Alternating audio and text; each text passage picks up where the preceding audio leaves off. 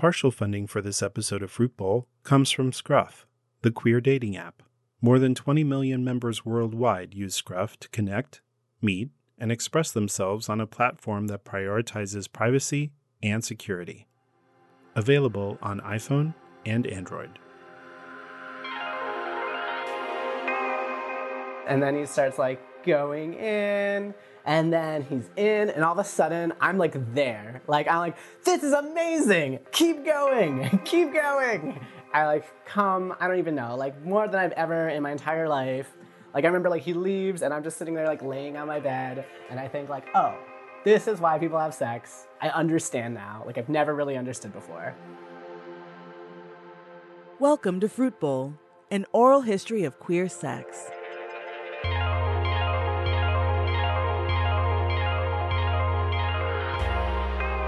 My name is Andre and I'm 31. Uh, I grew up in Virginia Beach, Virginia. This interview was recorded in September of 2019 in Oakland. It's a very military town. I think of it as like the nexus of conservatism because my mom was a Southern Baptist. She was in the Navy for 20 years. Everyone in my environment was in the Navy and it was in the South. So I think that's a pretty good portrait of what it was like.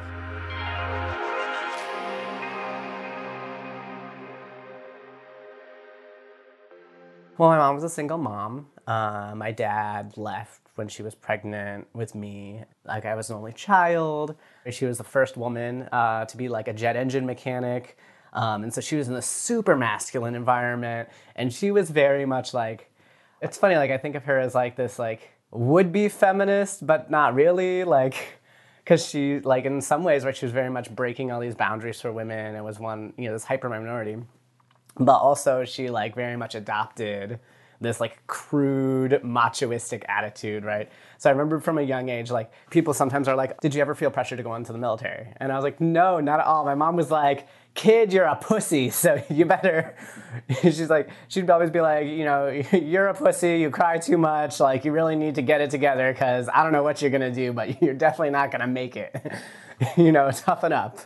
So there was this very like tough love kind of thing um, in my environment. And so i knew from a young age that like the military was not going to be a, a appropriate route for me but i had no idea what that would mean or where that would take me like looking back like retroactively i think people have just assumed i was gay like my entire life like there was never a point in my life when anyone thought i was straight so I really liked to read and to draw, and so had this like very vivid sort of imagination and this creative outlet, but also spent a lot of time by myself. Um, I was super isolated. Um, I think that's often true of queer people. All right, it's like we get to like develop these like rich inner lives that we don't necessarily have the opportunity to share with other people. Um, I didn't really know how to make friends. Like my mother's like a very um, insular person and doesn't really have friends, and so it was never really modeled to me. Like, um, like maybe there were two people who came over to our house like in my entire childhood. Mm. She wanted to keep people at a distance, and she didn't really want to engage like socially. So, and I also wasn't allowed to go to other people's houses. Like she was super overprotective. And so I think it was like a combination of like internal and external forces where just like I had no social skills. I didn't really understand like how to relate to people or like like I think I was also like a little um, asshole. like I think I was a little like kind of like a know-it-all, right? Like I was like really smart and I was just like I don't know why people don't want to be my friends. I'm so much smarter than them. They should obviously want to be my friend.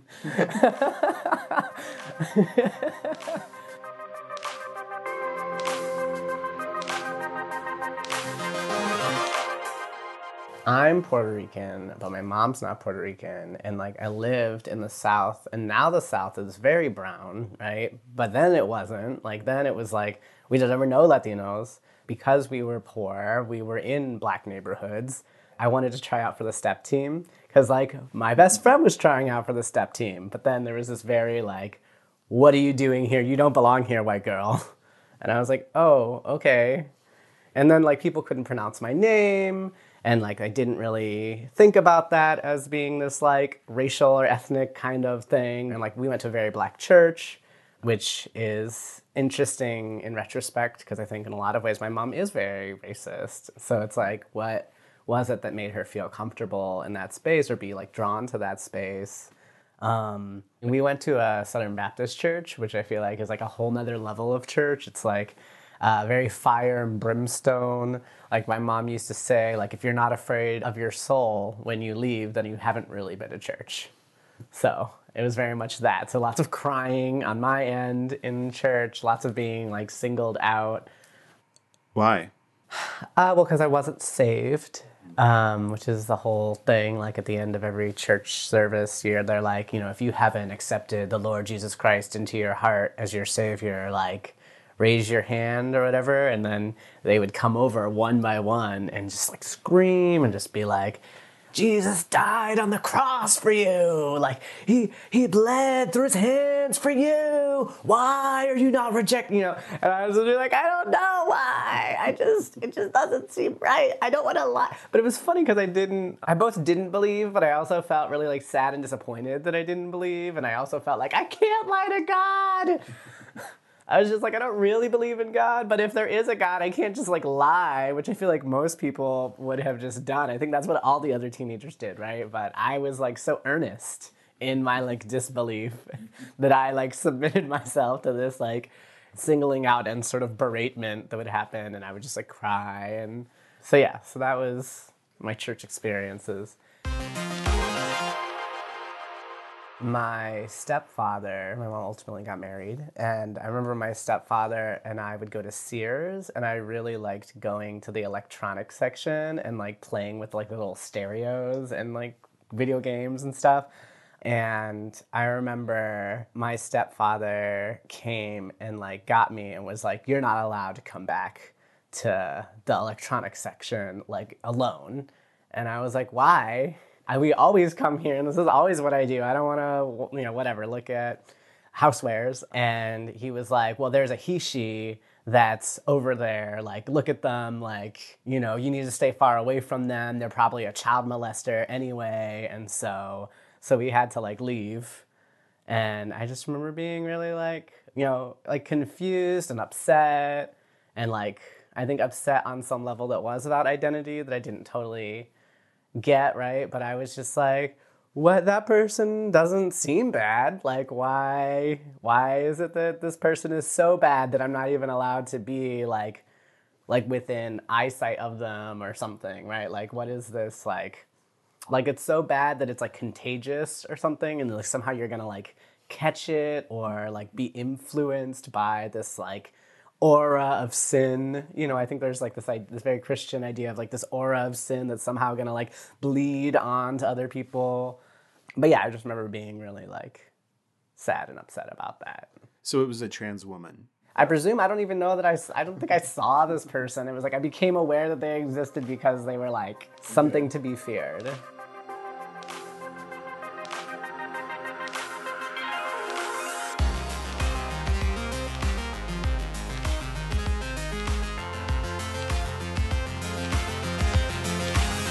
When I was like in fifth grade, we had a mentor program.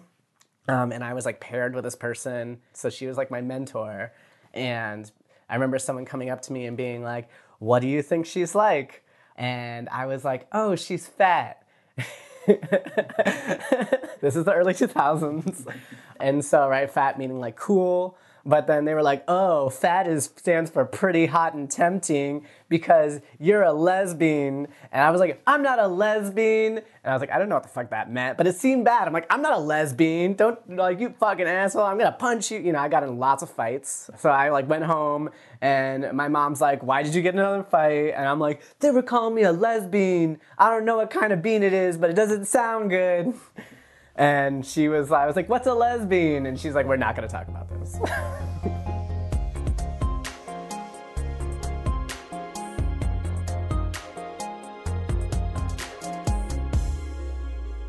when I was like a little kid, my mom, she was stationed in Sicily. And so we went to Rome on a vacation and uh, we went to see these like uh, you know legendary sort of statues like the statue of david or whatever and you know all of them have genitals uh, they're anatomically correct And so I was like, Mom, why does that boy have a ponytail between his legs? And she was like, uh, well, because boys have ponytails between their legs. And I'm like, it looks weird and uncomfortable. and she's like, well, maybe it is sometimes. And then she like did proceed, I guess while we were on the topic, to sort of give me the rundown of like, you know, that boys have swimmers and then my dad's swimmers were really like athletic swimmers and so they like made it and now she doesn't want to have any more kids and so she had her tubes tied and so i definitely just imagined like a doctor cutting her open and that there are these like clear tubes and that they like tied a bow and like sewed her up you know So she continued calling the penis a ponytail between the legs? Like she didn't correct you? Yeah, I, th- I think that she just like went with it. I mean, I was probably like four at this point in time, so And so that was anatomical um, about Yeah. sort of bodies and how they're different. But what about sex? uh, yeah, we definitely never talked about sex. I was in school in Virginia, so it was abstinence only education. So I remember it being like a big deal that we were gonna have the sex day, you know, and we like separated the genders and. Um, and then I remember coming in and on the board it was like objectives. It's like go over 25 ways, dot, dot, dot. And I was like, oh my God, there's 25 ways to have sex. I was like, this is crazy. Like I was ready to have my mind blown. I'm like, what could that even be? I'm like, mouth, butt. I don't even think butt was like in there, right? But I was just like, whoa, 25 ways. And then she comes in and she hands out a worksheet that says 25 ways to say I love you without touching your partner. it was like cook dinner together, talk about feelings, you know. Um, so that was my sexual health education. Um, thank you, Virginia Public Schools. I just wasn't really interested in sex, so I didn't really talk to people about it. Like, I had some vague idea that it was something that teenagers do, and it was something that made parents mad when teenagers do it. And some people get pregnant, and that's the worst thing that can ever happen to you. I think that was my general understanding of sex, but I didn't really probe further into it because I wasn't really that interested in it. And it, to some extent, I found it really alienating because I wasn't really interested in sex, but I didn't really feel like I could say that. And so, like, I remember, for instance, people always like, oh, who do you have a crush on? Like, who do you think is cute?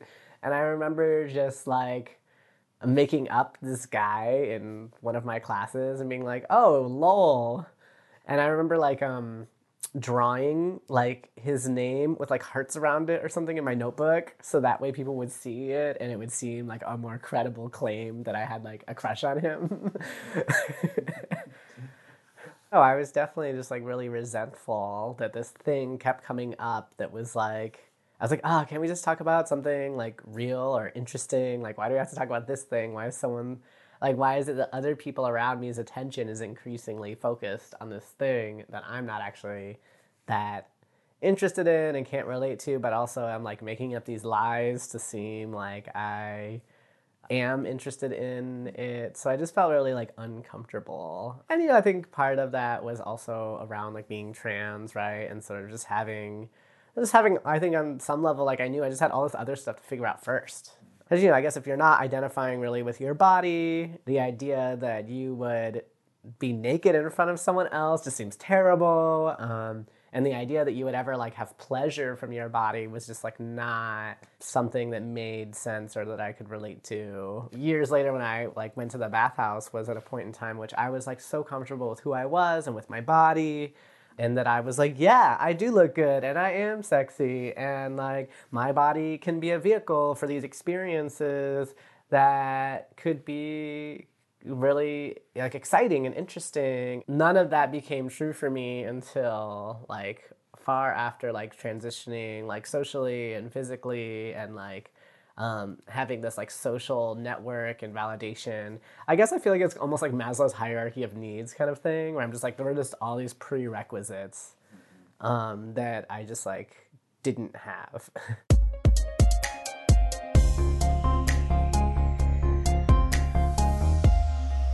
From a young age, I was pegged as like being a dyke you know, I kind of hung out, if you will, like even like at school, like with the queer kids or with like the outcasts, which are like largely the queer kids, right? And so I think that's part of the when I'm like, oh, even though I wasn't doing queer things, right? Like I wasn't dating queer people or having crushes or I was very asexual. But at the same time, people were like, you should come over to here. Like, you know, there was always this like queer people were drawn to me. And I would be like, oh, I guess I'm just a really good ally or something.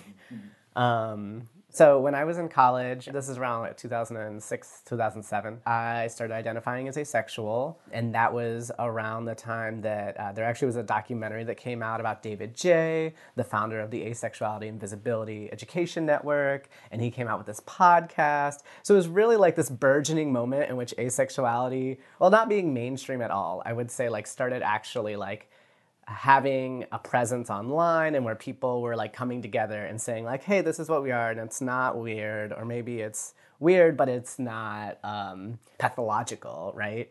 Um, so i started identifying as asexual and because honestly i had never i had never had a crush.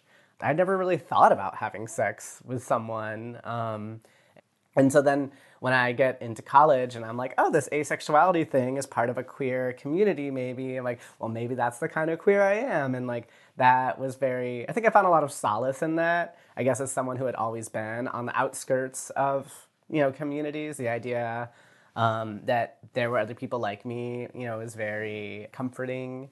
And so I got kind of into like asexuality theory, right? And this idea of like that you can map all these different aspects of your sexuality was exciting to me. Um, there's like the gender that you're attracted to, which is this very traditional way of thinking about your sexuality. But then this idea of like, well, how sexual are you? And also, there's a lot of people who are on the spectrum in the asexuality community. And I was kind of like, I wonder if I'm on the spectrum. Like, um, and because I'm like, I don't really understand people ever.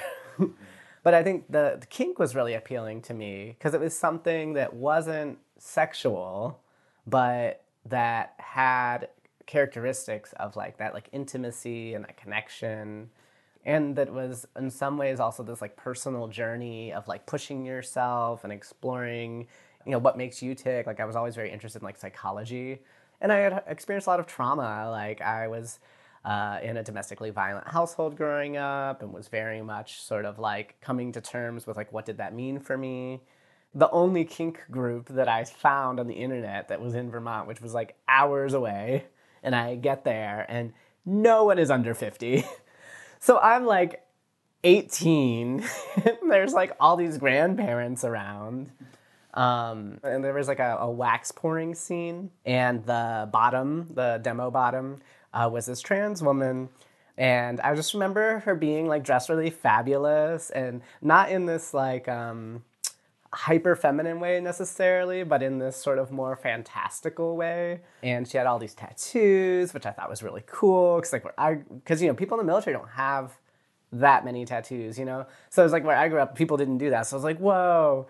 Um, and then she gets naked and they start pouring the wax on her and the guy is like doing the demonstration and then he starts like misgendering her like during the demonstration. And so I remember also like being really upset about that, not really understanding why I was upset, but also just being like, this person's being really vulnerable and is like volunteering, and we're all learning from this person's like willingness to be vulnerable. And you're gonna be a jerk, and you're not really like caring for her in this way that feels like important. Um, and but she was really nice to me, and she was really like saw I think saw me being trans. Like that's probably the first time someone saw me being trans.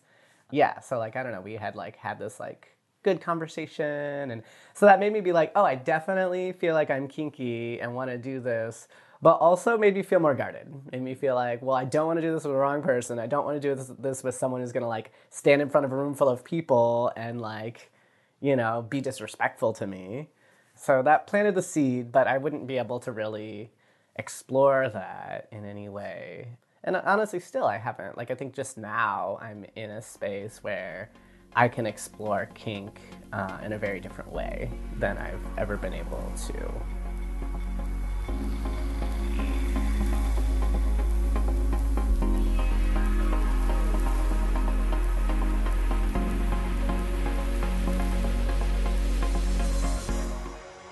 Yeah, I'd say about the time I was 19 is when I start like recognizing that I'm trans and sort of like, you know, and it's kind of a slow process where I'm like spent wanting to spend time with trans people and I'm just like, oh, I'm so inspired by this community. I just it's just so intriguing. I just want to support them.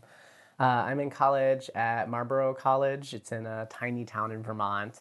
Uh, yeah, it was rated as one of the queer friendly schools on all whatever these websites, you know. I wanted a place where I could feel good because people had kind of said to me, and again, this goes to people thinking I was queer early on. Like, I worked at a Panera, and my manager was like, Oh, you should definitely go to Massachusetts. People would love you in Massachusetts. You just, if you ever get the chance to go to Massachusetts, just go. And this is in Virginia Beach, Virginia. And I'm like, uh, I don't really know what this guy has about Massachusetts, but people kept bringing up Massachusetts, which in retrospect was totally because they were the first state to like have gay marriage, right? And like on the East Coast, right? They were like the gayest state, I guess. And so I had this vague idea that I'm like, well, if people who have seen more of the world than me, like think that and you know i will fit in there i don't know what that means but i definitely don't fit in here so i mean maybe let's try it out so I go to this New England Transgender Pride March, and there's this person there, Dane, who I had met before at this like queer youth center. And so I'm also straight edge. And so it's like I have this very abstinent, like sort of like monk like lifestyle of living with 300 people on top of a mountain. I don't smoke or drink or do any kind of drugs, and I don't have sex. And I'm like 20, so that's just like the opposite of what everyone else is doing with their life at that time. And so I start volunteering, going to this New England Transgender Pride March, and I go to this like vegan sober after party, and there's no one there. um, and then I'm just standing there. I was supposed to meet up with someone um, for this like date, and then she doesn't show up. And so then this person walks in the door who I had met at a queer youth space called Dane, and she's like, Hey, do you want to eat together? I'm like, Great. So we end up eating together and we end up staying there and we talk for like hours and hours. No one ever comes to the party. It's just us in a vegan cafe in Northampton, Massachusetts. So then uh, afterwards, I was like, oh, do you want to come to my house? You know, and again, I'm like really socially awkward at this point in my life. So like, it doesn't even occur to me, you know, that I'm like making a move, but I can, I can see in retrospect how like that was maybe how it seemed. So I'm like, let's go to my house. And so you proposed to go to your house. Yeah, so I was like picking her up um, without knowing it. without knowing it. um, and so I go to my so we go to my house and it's fucking hot and so the basement's the coolest area in the house. So I like have her in my little basement and we're like I have like music on and there's like you know the like trashy like lighting like from Target or something you know on my little futon on the floor. Um, very romantic vibe. And so we're like laying, sitting on the couch and talking. So we talk for hours and hours, and it's like late into the night. She was a Smith College student, and she was just like the epitome of what you might like a stereotype, right? Like she was like Birkenstock wearing, flowy dress, like very Jewish. Her parents grew up, or she grew up in a very um, uh, affluent Jewish suburb of New York. And so she's dual majoring in queer theory and Jewish studies. And so, like, we're having all these great conversations about queer theory. Um, and like these are the kinds of majors that they do not have at my tiny college. And she's a slam poet, and so there's this point where she starts like serenading me, kind of like with this poem, um, and at the end of it, and she's like, and she's this very performative person, right? And so then, and at the end of it, she's like an inch from my face, and she's like, Can I kiss you? And I am like totally caught off guard. I'm like, What? Why would you kiss me? and she's like, You you picked me up and you brought me to your house and I recited poetry to you. Like, why? Like, what you mean? You don't want me to kiss you? like, do you need a billboard or something? yeah. And I'm like, oh, yeah, I don't do that. And she's like, what? And I'm like, yeah, I don't kiss people. And she was like, what? so then we're suddenly like having this whole feelings conversation, right? And so then she's like, okay, well, can I spend the night and can we cuddle? And I'm like, okay, cool. Um, so yeah, so we like cuddled. She spent the night. She went home in the morning. So then we start like hanging out. Um, we hung out every day for like a week because I'm like, uh, unemployed and figuring out my life, and she's just graduated. So we just we both have all of this time, right? And then on like the third or fourth night or something that we're like spending the night, she was like, I remember her telling me this thing that actually I think is like one of the most eloquent ways anyone's ever framed like consent. And she was like, So I'm allowed to want anything that I want, but I'm not allowed to expect anything from you just because I want it. And I was like, Oh, okay, that kind of makes sense. But so then she was like, Well, these are things that might be fun to me or that I kind of would like to do with you. And um, and so then I was kind of like, well, that sounds okay. That sounds scary. I don't know about this.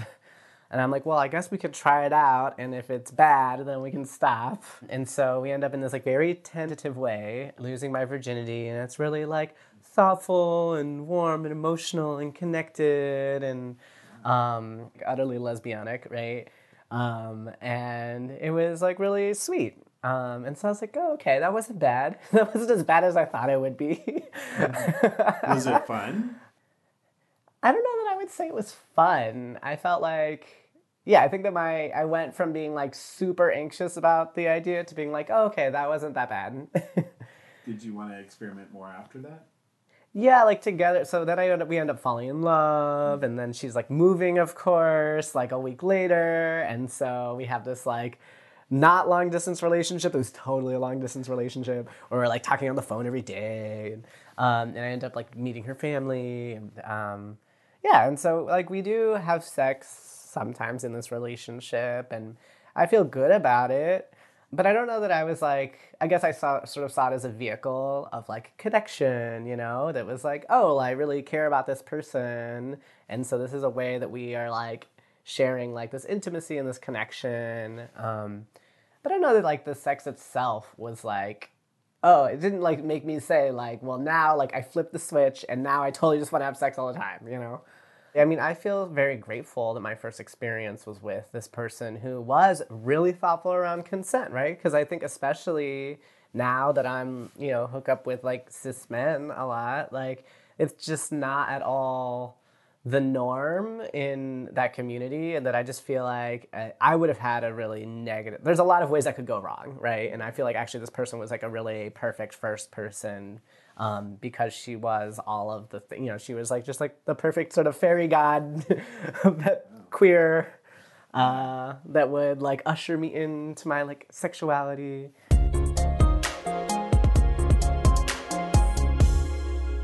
i dated a couple of different people after Dane. Um, and so then I had sex because that's what you do with someone that you're dating but it wasn't like I was like thinking about sex or like seeking sex, you know? Mm-hmm. Um, like to me, I'd say like the big turning point was I had moved into my own apartment for the first time in Chicago around the time I'm like, I don't know, 22 or 23 and um, I uh, am like, wow. I'd always lived in giant houses with a bunch of people, like anarchist houses or like punk houses, you know, where there was this like infinite drama and also like zero privacy. And so, and I had been like in these anarchist communities that were very like hedonistic, and there was this idea of like, you know, um, like revolutionary, like sex is revolutionary, and it's like gonna bring down capitalism because like, you know, uh, enjoying our bodies. So I think I like had been is, is like this like revolutionary act that like you know like connection and revelry in these relationships is like fundamentally uncapitalistic. And so I think I had been like attracted to this idea of sex as being this like political act and but I was, still wasn't necessarily sold on sex itself, right? Um, I still was kind of this monk-ish um, person, right? That was like spending all my time reading, not drinking, not fucking. And it was like when I lived by myself, I was like, wow, like I could do anything. What are things that I suddenly had all this time? Because I wasn't constantly talking to all these people who I lived with. And I was like, it was very isolating actually. I kind of didn't like it. But I was like, well, what are the positive parts of this experience, which is kind of lonely? Um, I was like, that means I can do things.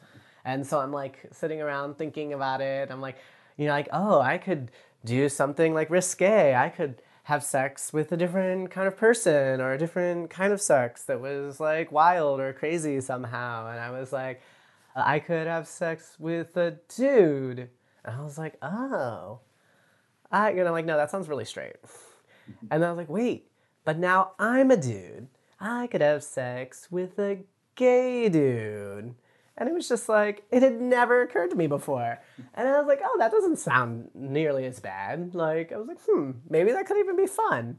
And so, like, after it occurred to me, it was funny. Like, how could I have never thought of that before? But I still had, like, a lot of anxiety. Like, oh, what if I don't like it? I think, do I really want that? I don't know. I've never even seen a guy naked. Um, and so I went on uh, Craigslist um, and I posted an ad. Um, and I, oh, I miss Craigslist so much because you could just be really explicit and really detailed. And so I wrote what I'm sure was like fucking the longest Craigslist ad ever that was like, so I'm trans and I'm interested in anal sex, kind of sort of, but I'm not sure. I'm looking for someone to try it out with, but someone who's gonna be chill and like if it doesn't work out, isn't gonna be like angry and because you know my, my fear was around like trans people getting like murdered by sexual partners or something and uh, and so i let, wrote this like lengthy thing. And um, i had tons of responses. Like it turns out that the idea of sort of deflowering this like virgin in a way it was like this very appealing prospect. But you know like a bunch of them were like really rude and obnoxious. And and so there ends up being someone who i'm corresponding with. It's like on this correspondence takes place over like a week, which is a long time in like Craigslist time.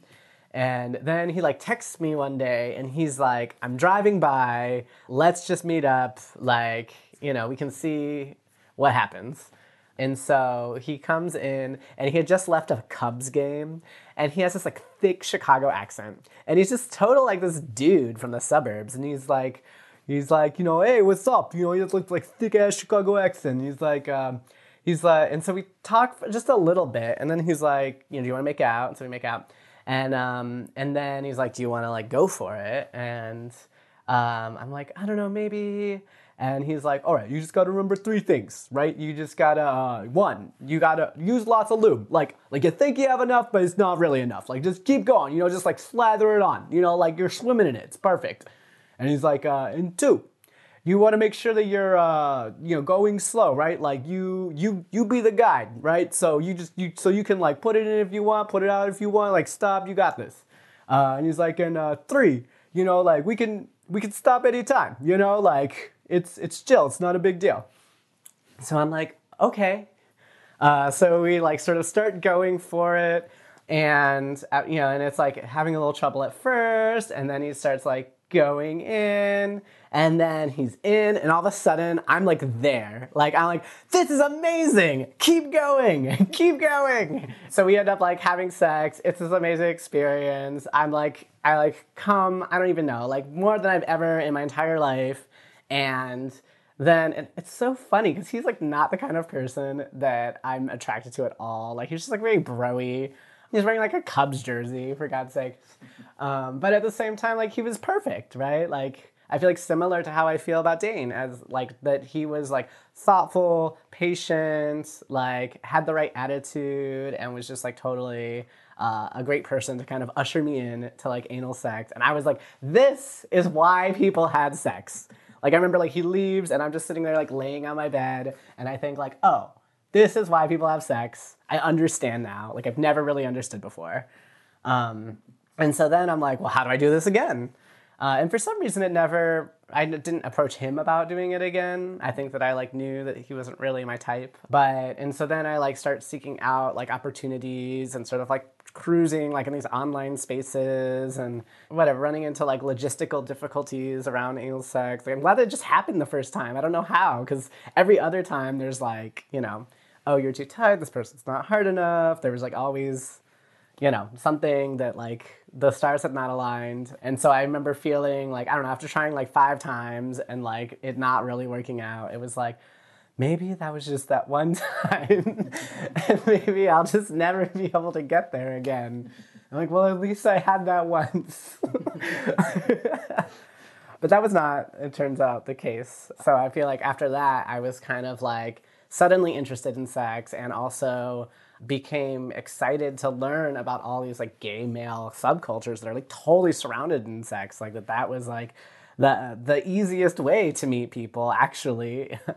And that was when i started to sort of fantasize about this idea like i was reading the red times square blue times square which is like this like Samuel Delany piece, which is like half like dense theoretical stuff about like the relationship of capital and the gay community, and then and gentrification, and then half is like these vivid descriptions of him visiting uh, gay sex theaters in the Times Square before they were closed down, and so being like, whoa, you know, so he like just describes all these experiences and characters that I had like never, you know, like imagined, and he's like in this circle jerk or doing this bukkake scene in public in a theater in like a dingy back alley. And i'm like whoa i totally want to do that one day um, so i think that that uh, yeah that just definitely sort of like fed this like excitement for the first time around like oh what would it be like to be in these kind of places and meet these kind of people and to be like is that something that i want like and i think that that's why like now i guess i identify more of this way of like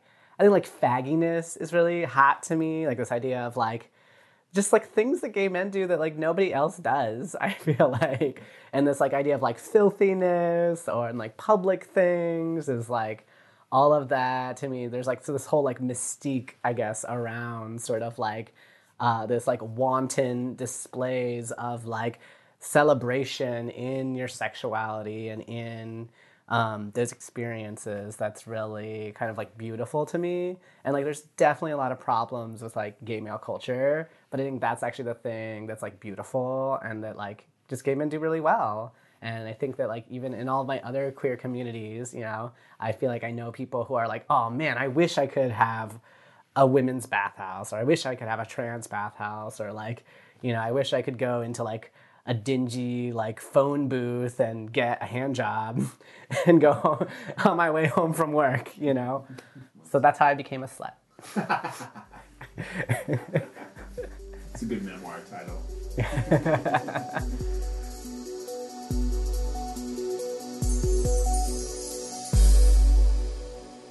By time I am in Chicago and I'm starting to like be a community leader, right? Like I'm co-leading this like genderqueer Chicago, this support group for genderqueer people, and so I'm meeting like hundreds of trans people all the time, and people are looking up to me because I'm like the first trans person they've ever met a lot of times, and so I go from like never having any friends to like having all of these friends and like being the support person for people and being this respected pillar in the community, and everyone um, is really like warm and embracing. And it's just like amazing. Like just my like night and day like all of a sudden it's like you know like I'm a, I'm a part of this community and it's thriving. And so at this point in time is when i'm sort of like curious about exploring things. And so steamworks is there. And like the chicago steamworks i guess is like the uh, flagship steamworks in the country or something. It's like three floors. So i had heard all of these um, stories about it and it just sounds like mythical, right? It's like,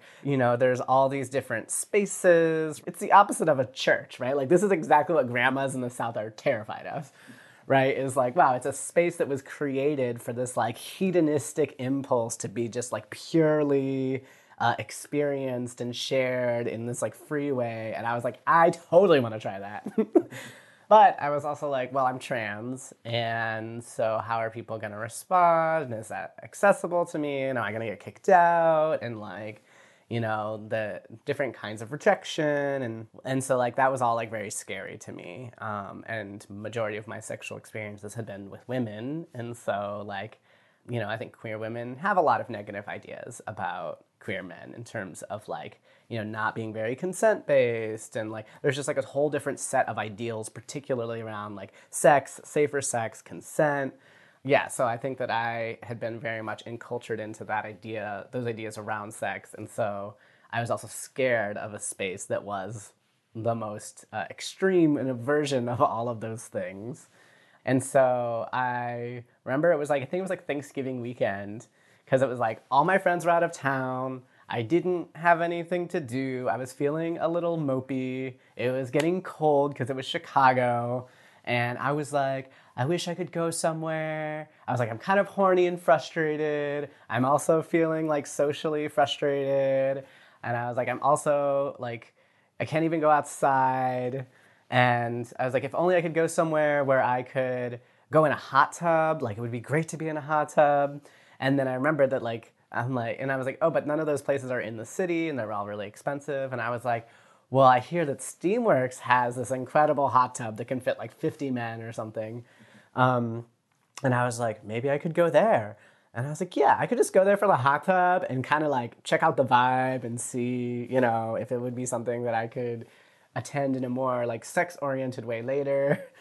I think it's just like I had thought about it a number of times, but then there was just like one day when I was just like the right combination of like horny and also feeling like uppity, right? I was like, if those bitches kick me out, I'm gonna bring the fight. Like I have enough trans friends. I'm like, I'm gonna like have a protest. We're gonna like come for them if they fuck with me, right? So I was feeling like, okay, I'm ready to like both feel energized and like strong enough in who I am that if people are assholes that I can like not be sort of like hurt by that but also that I felt like I was like ready to like take on this like bigger fight if this became this like bigger thing. And so then I go and I get in there and it's definitely disorienting because it's absolutely like laser tag. Um, and it's just like all these like black hallways and they're going in all these directions and all of a sudden there's like dicks protruding out of everything. And so I'm like starting to get comfortable. I'm in the hot tub. I'm like, this is everything I've ever wanted.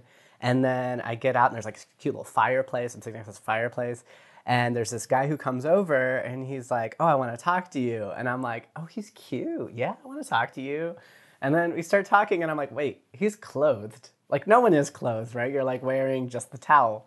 And then I'm like, Oh, wait, he works here. And then I'm like, Oh, my heart like sinks. I'm like, Oh, this is when I get kicked out, right? He's like, I am the bathhouse community engagement coordinator. And I just got back from a bathhouse conference. And I'm like, wait, what? Like, I'm a community engagement coordinator, but like the bathhouse has one? um, so I was just like totally thrown off by that. I'm like, wait, the bathhouse has conferences? Um, and he's like, yeah, so there was just this like training about trans, men, like including trans men and how to create a welcoming environment. And so I really, uh, you know, we've trained all of our staff and how to be more trans competent. Um, and we really want to up our game. So would you like to be a secret shopper? like a bathhouse secret shopper? And he's like we'll give you like some comped rooms you know like you can like come a few times just as long as you like tell me how your experience was and let me know if there's because he's like because you know the practice is different. People can be trained but are they really gonna you know do the right thing when the situations come up? And i'm like yeah yeah i'll be a bathhouse secret shopper so yeah, that was like my first experience of the bathhouse, and it was beautiful to like see different bodies and see all these different kinds of men. Like I hadn't really seen naked men before. Like so to see men that were like some of them had big dicks, some of them had little dicks, some of them, you know, like some of them I was like, "Oh, your dick's not really that much bigger than mine." Like some of there were a lot of people who are like immigrants. There was like this racial and class and language like diversity that was just like totally different than what you see in any kind of even like in the club, you know? And like a lot of people were getting action who were like really old or really fat or really hairy or these other things that are supposed to mean that like nobody will ever want to have sex with you, you know, like and I think that was just like really beautiful to me. And I was like, "Oh, like maybe there's also a place for like a trans person here, like that I can find someone um and also just like in going to those spaces the idea of like consent was definitely really different than like women's communities but also was very like nonchalant and low stakes so it's like if someone is like if you say no to someone they're like oh okay like happy hunting like you know, there was this idea that it wasn't a big deal to say no to someone and that they'll go find someone else. And so I think that made me feel a lot more comfortable too, where it was like, oh, I guess I can approach people and they might say no, but they don't generally don't say no in like a nasty or mean way, you know? I think it definitely helped me develop a lot more confidence. Because what I found was that even though, like, when I was on apps and stuff and people were super ignorant about trans things, Um, it would just be like trans, what is that? Or like would assume I was trans woman a lot of times, and so they'd be like, oh, do you still have your dick? And I'm just like, you don't really understand what's happening here.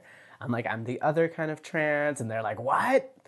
There are other kinds of trans. You know, there was just like all of this um, ignorance, and then sometimes like a lot of like nastiness, right? Like people that would. Um, call me like a bitch or a pussy or like on Grindr and whatever. They're like, oh, like you're just, you know, uh, impersonating a man or all these like really transphobic things and just stuff like that. Like, so that was kind of my assumption about this is what gay men are like because this is a gay space and.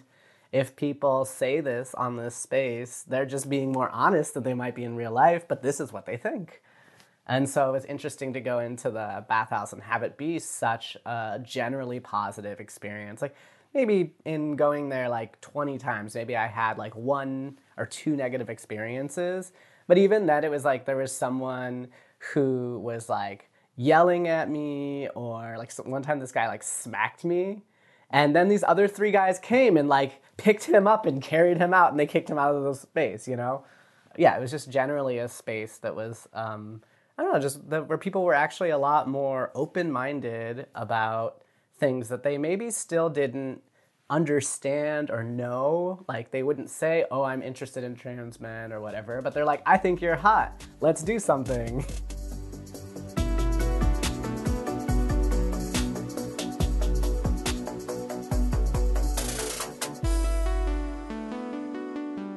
one of the things that's like frustrating to me about being trans is that I'm, I'm in this weird, like, I feel like I'm sort of trapped in this loop where it's like the first handful of times I had sex with a cis man, it was like, wow, this is new and exciting. I'm not sure what it's gonna feel like, and I'm not sure like what you want with your body, and like we and like you don't know that either, and we're like exploring this territory together. And then like I was like, now I'm like, oh, I've had sex with a lot of cis men and it's more or less the same, right? And so it's not, obviously, every person's different, every experience is different, but like, it's not novel. Whereas on the other foot, on the other hand, for cis men, it's novel to have sex with me. Mm-hmm. And so it's like they're constantly like losing their virginity. Like they always say these things like, oh, this is my first time. I'm not sure uh, I want to feel it out. I don't, you know, like there's like all of this like trepidation and uncertainty, and like I'm constantly like the starter trans person. And so I think like in that respect, it's kind of weird because it's like, well, I'm 31, like, you know, most of my sexual experiences aren't the first time that I've ever done X, you know, but for other people, it's almost always the first time they've ever done X. In a way, then you are initiating them in a similar way that you were initiated, not because they were virgins and had sex for the first time, but because you were their first trans uh, experience. yeah. yeah. But do you find yourself getting impatient with that? Or can you still kind of put yourself in their position, having gone through that yourself? Um, yeah, I definitely find myself being over it. Well, and I mean, honestly, that's part of why I moved to the Bay Area is that, you know, Chicago, while being the third largest city in the United States, and in a lot of ways being this big metropolitan area that has all of these like social dynamics that are emblematic of like large American cities. Also, it's a the biggest town in the Midwest, and so everyone who comes to Chicago in the queer community came because they were often like the only like white boy in Iowa who is gay. And so they get to the city and then they have all of these like their exposure is still so minimal to so many different kinds of difference right and so they come to the city and they're like shocked that they're immigrants and they're shocked that they're black people and they're shocked that they're trans people like there's all of these ways that people are like they were seeking for themselves the um, freedom to be whoever they want and yet they don't necessarily make the connection that that's what all these other people came to the city for as well. And they don't necessarily know how to be culturally competent with all these other groups of people. And so i think that's a big frustration for me in the gay community i guess um, in chicago was that in a lot of ways it was very had a very small town vibe. So i found that they're just like trans competence was really just low. Mm-hmm. that's like unsexy like having to explain and you know like trying to explain these things and especially as i've become a trans educator on a national scale like i've led 100 workshops about trans competency and supporting trans students and you know i led all these support groups like i don't want to like the you know it's not what do you call it foreplay for me to like hey baby let's talk about terminology Right.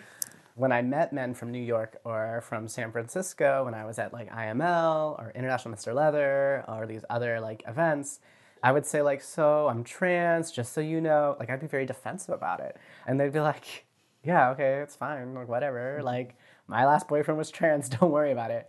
Like they were just un sort of fettered by it, and also had had previous experiences, but not in a like creepy sort of fetishy way. It was just like, "Oh yeah, great." That led me to feel like, oh, what would it be like to try to date in an environment where there was just a general knowledge or understanding or familiarity with people like me. Um, So I uh, I made a rule that I wasn't gonna hook up with people who had never hooked up with trans people anymore. So I think that was a turning point for me. Was being like I think that was when I turned 31 and I was like okay, like I'm a testosterone, I'm like horny, I want to have these experiences, and yet like a lot of these experiences were in some way kind of negative or felt really compromising um, in terms of what I wanted to do, the kind of sex I even wanted to have, and so I was like, is it really like worth it to feel like yeah, it feels good in one way, but also it feels kind of crappy in all these other ways, and so. I was like, yeah, I'm gonna only have sex with people who have hooked up with a trans person and who don't seem creepy and who are willing to like agree to have the kind of sex I want to have. Which is like sad that that would be like a turning point because I'm like, why isn't that just the baseline? But I think that like when you're in a more marginalized community, there's like this idea that you aren't as desirable, or you know, like there's like this idea that you're not coming from like the empowered position in this like negotiation. So like you're the one who has to make the compromises. So because I had had so little sex in my life up until the time I was like 25, I think that I like suddenly felt this desire to like make up for lost time. You know, and part of it was also like being in this being in this big urban environment where there's like so many people to choose from. So I started like hooking up with people on like apps and in the bathhouse and in backroom bars and in kink basements and like it's funny now I see it as like an extension of the fact that I'm someone who's really like gregarious and outgoing and warm and I love to meet people and I think all of those same qualities are true. It's just like in a more sexy in a more sex environment. Well that looks like being maybe more like slutty, you know, like I'm like I want to be open to new experiences. I'm curious. Um, yeah, I'm just curious about people and the different kinds of connections I can have with people so then you end up going into you get into all these environments also that you don't necessarily expect and so i had a meeting with this guy from Grindr and i normally have people come to me because i felt like safer that way but this guy wants me to come to him um, and so i like ride my bike it's like the middle of the night i like get up to this building i remember it being like this particularly impressive building that i'm like locking my bike up in front of but I don't think too much about it. Um, and I kind of like go around the side. And so then I start coming up this hallway, and it's like there are these Virgin Marys like on the wall, like every like five feet. And then I get into this living room, and there's like a giant crucifix hanging over the couch. And I'm like, oh, okay, this is, I guess it's very religious. I'm like, that's kind of weird, but like, whatever. So then uh, we like make out a little bit on the couch, and then he's like, "Do you want to go into my room?" And I'm like, "Yeah." And so then we go into the room, but the bedroom has like a dog door in it, and it's also kind of only like a half of a door. And so we go into the room and we start making out, and like the dog comes in, and the dog is like really excited, and so he's like kind of like trying to kick the dog out, but the dog keeps coming in because there's a dog door. And so then there's a point where we're like making out on the bed, and like I think he started we start to like get handsy, and then the dog jumps up and starts humping me, and I'm like ah like what the fuck? Like I'm like what the fuck. This is weird. And he's like, oh, don't worry about it. Like, he just does that sometimes. I'm like, no, this is like, what? No, no, I'm not gonna like, I'm not sharing. This isn't a threesome with your dog. Like, what the fuck? And so I just am like totally weirded out. And I'm just like, yeah, because he had seemed kind of off, but I was like, whatever. Like, I'm horny. I'm already here. Let's just do this. And then it just like got progressively more awkward. And then like the dog humping thing, I was just like, no, tap out. And so I like go downstairs, past all the Virgin Marys, and then I go to unlock my bike and I like look up and I realize it's a funeral home. And I'm like, oh, he's a funeral director. And so then I like go home and I'm just like block. I'm just immediately like, oh my god, I am never gonna leave. Oh, of course, you make these promises that you don't mean. Um, where you're like, I'm just maybe I just shouldn't hook up with people off of Grindr. Like this is a sign. Like it could go wrong. It could go so horribly wrong. Um, so yeah, so that was my most creepy uh, sexual experience.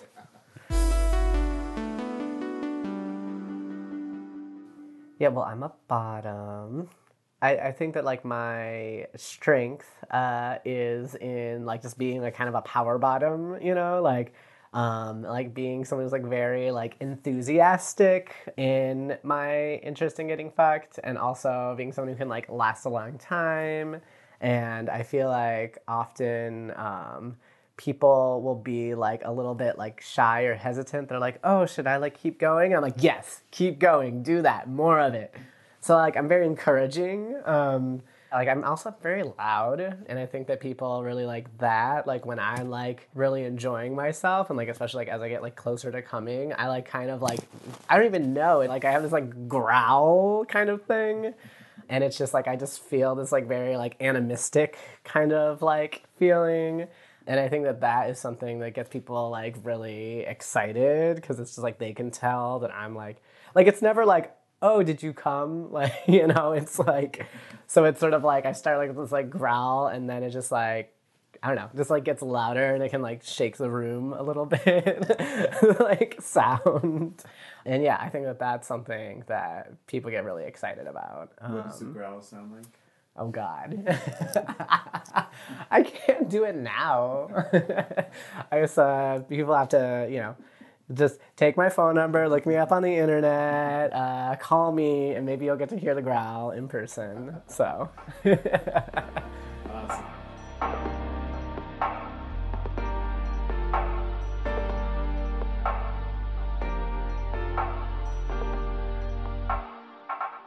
yeah, I mean, I'm just a lot more comfortable with who I am and with my body than I've ever been, like every day, you know?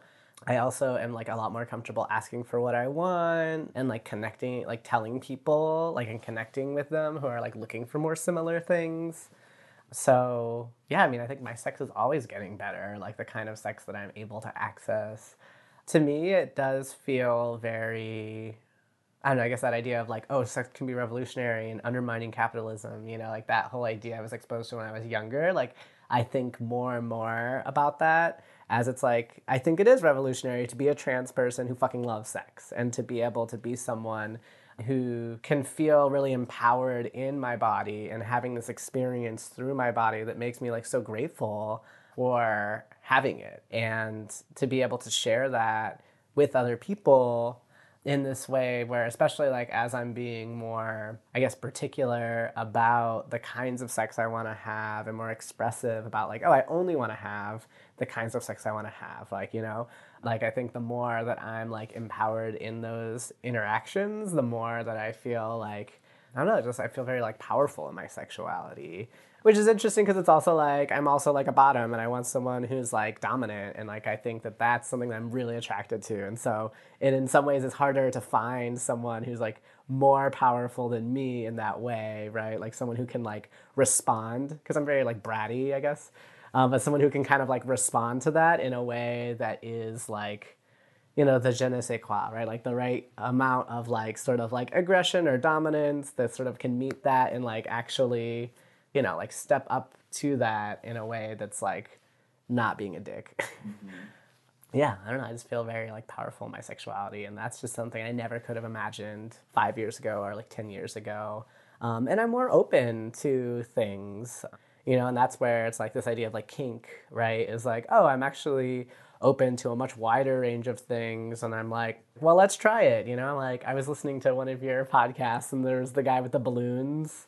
And I was like, well, I've never, you know, had sex with someone while popping a balloon, but I'm like, meh, let's try it. You know, I, I have this much wider and more open um, way of relating to sexuality. And I think that's part of what I'm excited about. And uh, is because I just feel like there's so many things we've never talked about as trans people, thinking about sex, and uh, there's so many ways that we have to learn and navigate other people's expectations, sexual health, like um, the relational dynamics, you know, like I'm excited about helping other people who are trans also feel empowered in their sexual experiences and feel like it's something that sort of enhances their lives in this like beautiful way um, because I think there's just so much trauma that like people in my community have, and that's um, especially as I have sex with trans folks. You know, a lot of my sexual partners have been trans folks.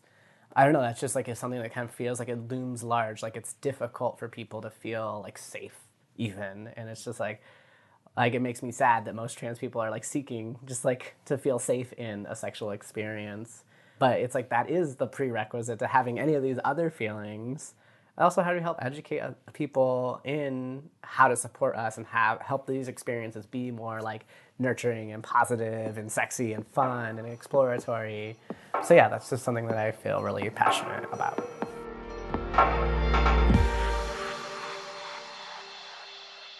try anal sex that's my number one. like, yeah, if I had tried that sooner, yeah. and that's something that's gender, it's not necessarily tied to gender, right? Um, so. What's so great about it? What's so great about it? I don't know, everything. I don't understand how other people don't love anal sex.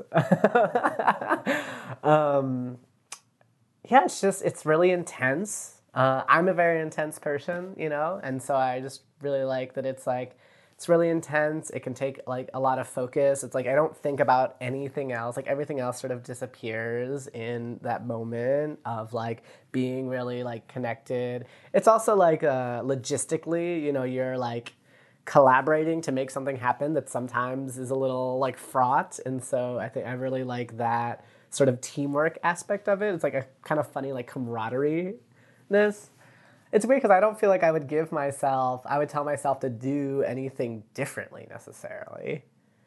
Um, and that's why I say like I think that I've been really uh, lucky and fortunate um, because I didn't have sex when I wasn't ready for it, and I did when I was, and I met people who were amazing, kind, caring people who helped me have good experiences. So, like I love that guy's tweet three rules for anal sex. They're kind of perfect.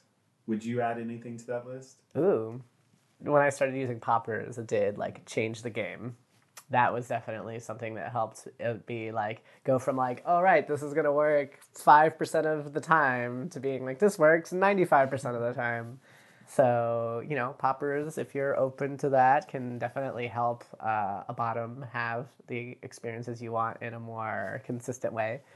And then, uh, yeah, positions, different kinds of positions work better for different kinds of bodies. So, definitely, like, some of the times when it didn't really work out is because someone was really trying to make it work in a specific position. And it's just like, you know, switch it up, see what works. Um, Oh yeah, cleaning out. Like cleaning out when especially when someone is particularly well endowed. It's like there's a proportional amount of effort in all of the ways, you know, so it's like, you know, I think that it can be a really amazing and particular kind of experience to have sex with someone who has like a really big dick, but also it means that like it's going to take more time, it's going to take more lube, it's going to take more patience, it's going to take more preparation. but it can be also worth it for sure. And if you had to choose a favorite position that's works most of the time, what would it be? Oh, doggy style. Okay. For sure. I agree. Classic. Classic.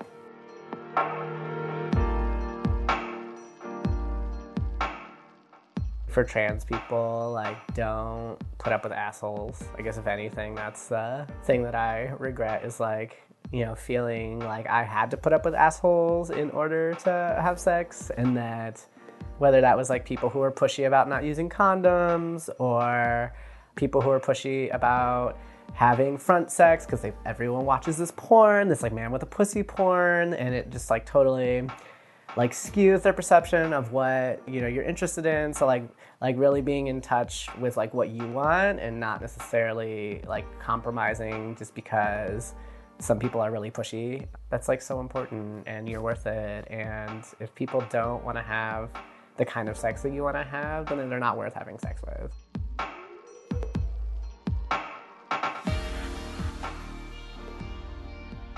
Fruit Bowl interviews are edited for clarity and brevity and are approved by each interviewee before being released. Visit fruitbowlpodcast.com where you can learn more about this episode, browse the episode archive, and watch original videos. Fruit Bowl collects histories from all different backgrounds and experiences cisgender women, trans and genderqueer individuals, black people, indigenous people, and people of color. It's only by collecting diverse stories that we can begin to see what unites us. Interested in sharing your story? Find out more about the interview process, including a full list of questions and news about future production. Visit fruitbowlpodcast.com for links and contact information. Help support Fruit Bowl's efforts to collect, archive, and share personal stories about queer coming of age by making a small monthly donation through Fruit Bowl's Patreon membership. Patrons get early access to episodes, behind the scenes updates, and occasional bonus content.